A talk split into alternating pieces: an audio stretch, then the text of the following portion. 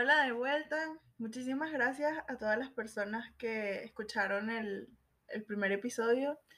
Bienvenidos de nuevo a un viaje de ideas. Estoy muy agradecida con todos. Los quiero un montón. Les mando un beso enorme, como siempre. Eh, estoy muy contenta porque no pensé que el podcast iba a llegar a tanta gente. Y, y la verdad es que fue muy inesperado todo esto y me siento muy contenta. E incluso a personas que, que, yo no pensé que fuesen a escuchar mi podcast, estuvieron ahí, me apoyaron y me dijeron muchas cosas lindas y eso me hace, me hace sentir muchas cosas lindas y muchas cosas hermosas. De verdad, les agradezco un montón. Hoy quería hablar sobre, estuve viendo una serie y me hizo reflexionar mucho sobre, sobre cómo nosotros expresamos nuestros sentimientos y cómo hay personas que no, que no sienten la necesidad de expresarlos y, y se sienten como, no sé si la palabra sería cohibidos o sienten que no están conectados con esa parte de, de sí.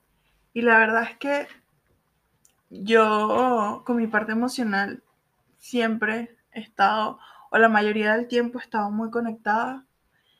incluso mm, he recibido críticas como que eres demasiado emocional o eres demasiado...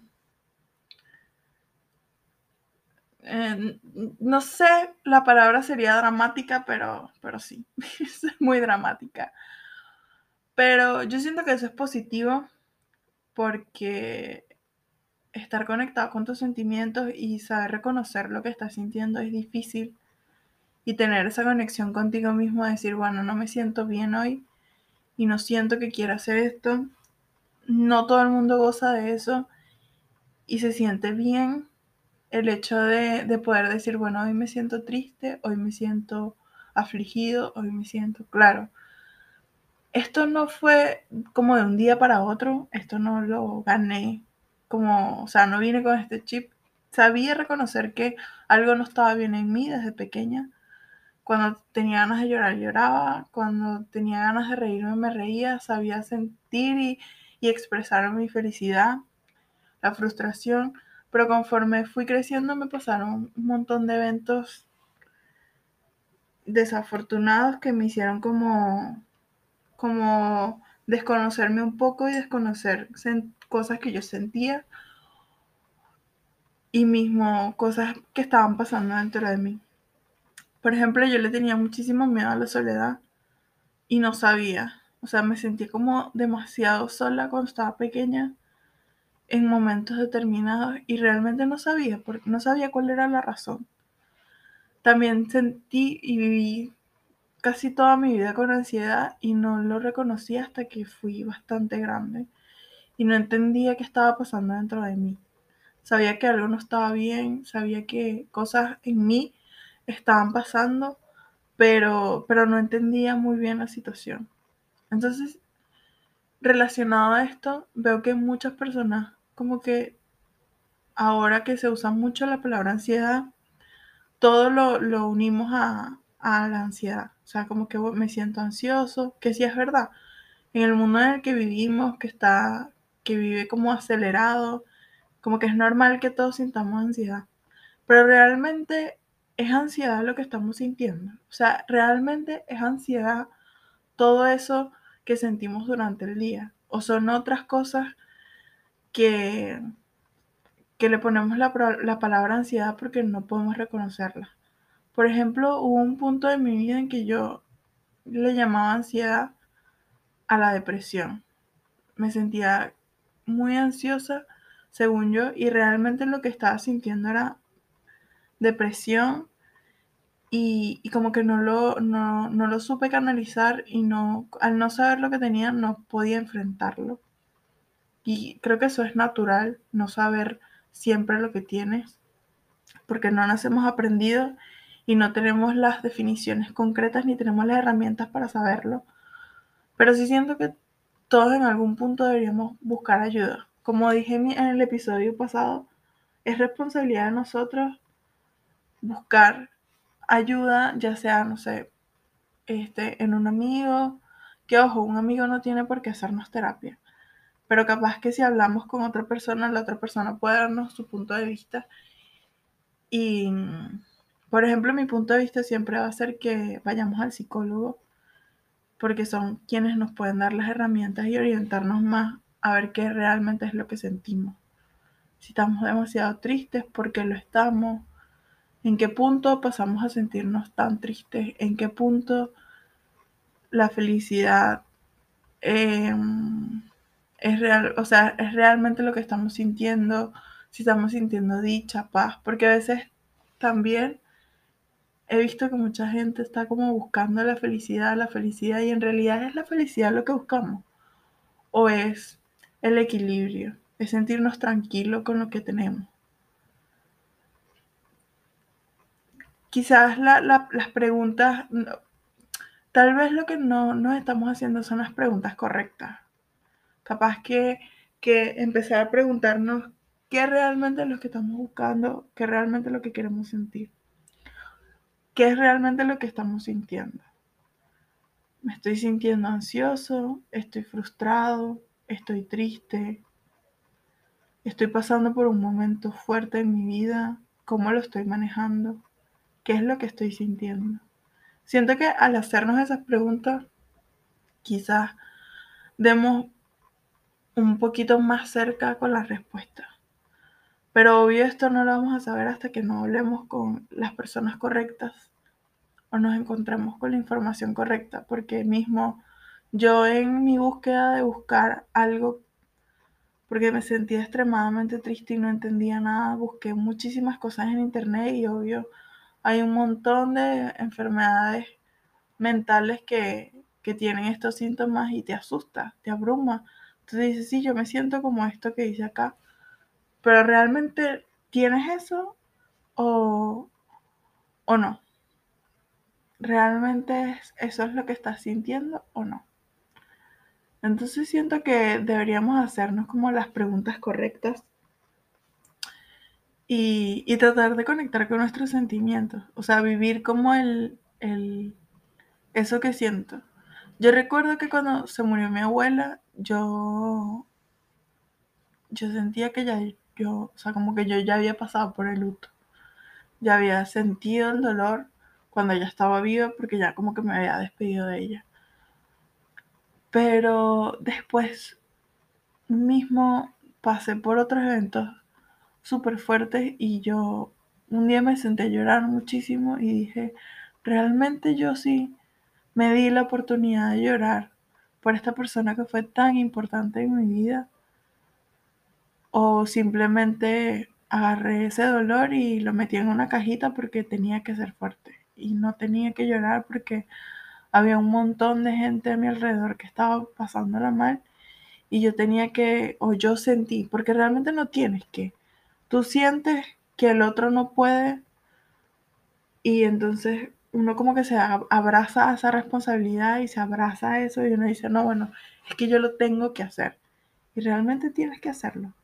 O sea, realmente tú tienes que tomar la responsabilidad y no te puedes dar un segundo o un tiempo para sentirte mal. ¿Quién te dice a ti que, o sea, que no puedes llorar, que no puedes sentir eso? ¿Quién es el dueño de esa emoción que te dice, no, tú no puedes llorar? A mí muchísimo tiempo me dijeron que llorar estaba mal. Siempre lo hice, siempre lloré. Pero entonces empecé a esconder el llanto. Lloraba encerrada en el baño, lloraba en la noche, lloraba para que... Lloraba escondida para que nadie me viera. Y era como que... ¿De quién me estoy escondiendo? O sea, ¿quién le hace tanto mal verme llorar que yo no puedo llorar cuando quiero y como quiero. O sea, ¿por qué tengo que censurar mi llanto para que el otro se sienta bien? Tú no quieres, tú no quieres que yo llore porque no te gusta verme llorar o porque tú no te das la oportunidad de llorar. Creo que ahí está como el punto a reflexionar sobre las emociones. ¿Por qué no podemos expresar nuestras emociones? Porque podemos expresar la alegría, y no podemos expresar la tristeza. O sea, ¿quién nos dijo a nosotros que no podíamos llorar? Llorar te hace ver vulnerable, llorar te hace ver débil, llorar te hace... Y realmente en un mundo donde todo el mundo quiere ser fuerte, porque llorar me hace ver débil. Demostrar mis sentimientos como lo siento y decir, stop, me siento mal, quiero llorar. ¿Quién determina que eso me hace ser débil? Yo siempre me considero una persona débil porque lloraba. Hasta que me di cuenta de que realmente yo era una persona que sabía reconocer sus emociones y que si se sentía triste lloraba. Y que si se sentía feliz se reía. Porque, porque sí, porque es lo que siento, porque no lo puedo expresar. ¿Quién me dice que no puedo expresarlo? Bueno, no sé es un punto de reflexionar, a conectarnos con nuestras emociones, a decir, bueno, yo quiero sentir esto, o yo siento esto, o yo quiero afrontar las situaciones como esto. Porque realmente el llanto pasa. O sea, una vez que tú lloras y que tú sacas eso, pasa y después te sientes bien.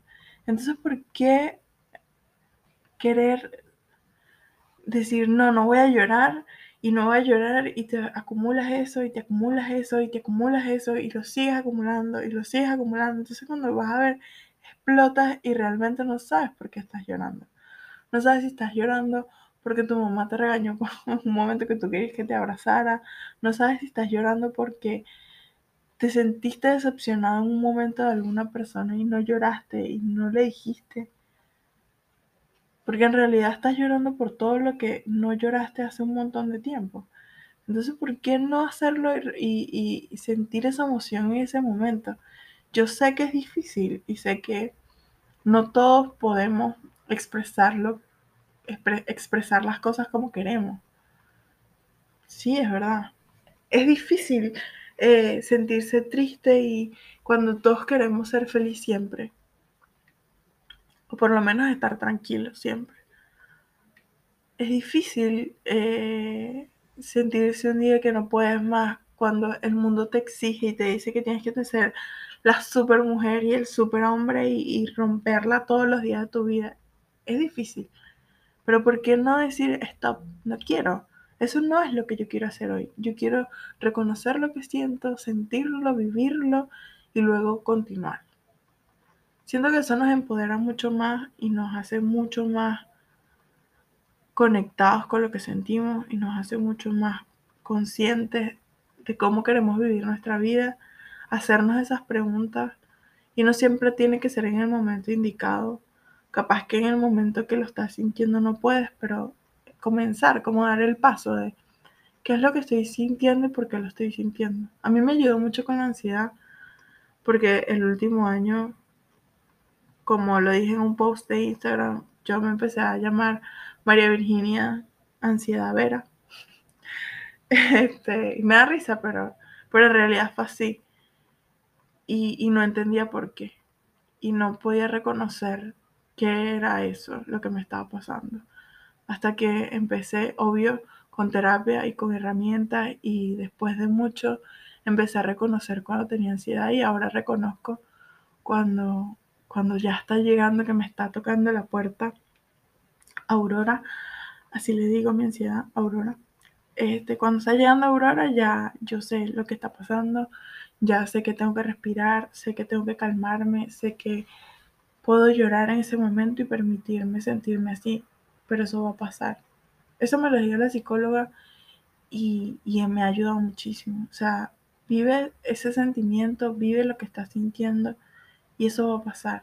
La ansiedad pasa, la tristeza pasa, la alegría pasa. El tema es cómo afrontamos esas, esas emociones, cómo, cómo, o sea, cómo, cómo, cómo afrontamos ese momento para después sentirnos bien y reconocer qué es lo que está pasando, por qué está pasando. Algo que me ayudó mucho a mí fue escribir escribir lo que, lo que me está pasando en el momento que, que llega la ansiedad, lo que estoy sintiendo, lo que estaba haciendo antes. Eso me costó mucho llegar a poder escribirlo, porque en un principio era como que yo estaba envuelta en la ansiedad y la ansiedad me daba vuelta y era como un huracán y yo estaba ahí y no podía y era una pelea constante de que no me siento así, pero sí me siento así, no quiero reconocerlo, pero estoy ahí. Y de repente empecé como a hacerlo más, más presente, estar más ahí y decir, bueno, siento taquicardias, capaz que es eso. Eh, cuando tenía muchísimas ganas de llorar y así, o sea, como que yo sentía ya que ya venía y empecé a, este, al tiempo, no fue en el mismo momento, empecé a expresarlo como, bueno, me está pasando esto y empecé a comunicarlo y eso también me ayudó muchísimo. Entonces, creo que de este episodio lo que quiero decirles es que como que aprendamos a conectarnos un poquito más con, con nuestras emociones. Empezamos a, a conectarnos un poquito más con nuestro yo interior a veces vivimos tan, tan metidos en el mundo, en lo que está pasando, en todo, que, que nos desconectamos un poquito. Y qué bueno que afuera la conversación también sea sobre ese mundo interno que nosotros tengamos. Porque he visto un montón de gente que está hablando sobre la salud mental, las emociones, la ansiedad, la depresión. He visto un montón de gente que está pasando por eso y que qué bueno que esta generación está aprendiendo a reconocerlo, qué bueno que podamos debatir sobre el tema y que se le esté dando cabida a cosas tan importantes como lo son el mundo interno. Porque no podemos vivir el mundo externo bien o de una manera saludable si por dentro tenemos un caos. Entonces, si no nos sentimos bien, buscar ayuda. Buscar ayuda siempre va a ser lo mejor que puedas hacer por ti buscar a personas que sean tu grupo de apoyo y comunicarlo como puedas. No necesitas sentarte y decir, mira, yo siento esto con las palabras correctas. No. Tú habla y las demás personas que te aman te van a saber entender. Y si quieres hablar, yo estoy acá. Me puedes escribir a arroba un viaje de ideas piso bajo. Yo voy a estar acá y con mucho gusto puedo hablar. No soy una persona profesional, pero puedo escucharte, puedo estar ahí, puedo ser una mano amiga, como dicen los comerciales. Puedo estar ahí y comprendo perfectamente lo que se siente estar en ese momento y pasarla feo y pasarla rudo y no, entender lo que está pasando adentro. Y no está mal sentirse así, quiero que sepan que yo en ningún momento estoy diciendo que, que, que sea malo eso, para nada. Pero, pero creo que el mundo puede, tu mundo puede ser mucho mejor si, si buscas sanar. Es rudo sanar, sí, porque es rudo enfrentarse a eso, a eso que te está generando ese dolor, a eso que te está generando lo que sientes adentro. Es muy rudo y es muy fuerte y duele. Duele muchísimo, duele mucho. Pero créeme, cuando pasas esa barrera, te vas a sentir muy bien y te vas a sentir excelente y vas a sentir que lo puedes todo. Entonces está buenísimo. Y, busca ayuda en tus seres queridos, en las personas que amas. Ellos, así no tengan las herramientas, te van a saber comprender. Y si puedes buscar ayuda en profesionales, mucho mejor porque ellos sí tienen las herramientas y sí van a poder ayudarte y sí van a poder decirte, mira, tienes esto, y van a poder llegar al fondo de, todo lo que tú tienes y, van a poder decirte las cosas como lo sientes y qué es lo que sientes y por qué lo sientes y todo. Ya sea, no sé, la mínima cosa que tú sientas que no, esto es estúpido y, y no se lo va a contar a nadie porque es estúpido. Realmente, si te está molestando, si causa dolor en ti, no es estúpido. Si hay algo ahí, eso tiene valor para ti, tiene un significado para ti, entonces es momento de que comiences a cultivar tu bienestar. Bueno, muchísimas gracias, les agradezco muchísimo de vuelta, estoy muy contenta, estoy muy, muy feliz porque hayan estado, llegado hasta acá y, y el recibimiento de verdad no me lo esperaba. Estoy muy, muy, muy, muy, pero muy feliz esto fue un viaje de ideas. Espero poder seguir compartiendo. Recuerden que voy a, a sacar un podcast todas las semanas. Em, y bueno, estoy acá. Pueden conseguirme en Instagram como arroba un viaje ideas piso bajo. También en mi cuenta personal, arroba salí corriendo. Y pueden visitar también mi página web www.salicorriendo.com. Allí voy a estar, allí los espero, los leo, los quiero mucho. Nos estamos escuchando.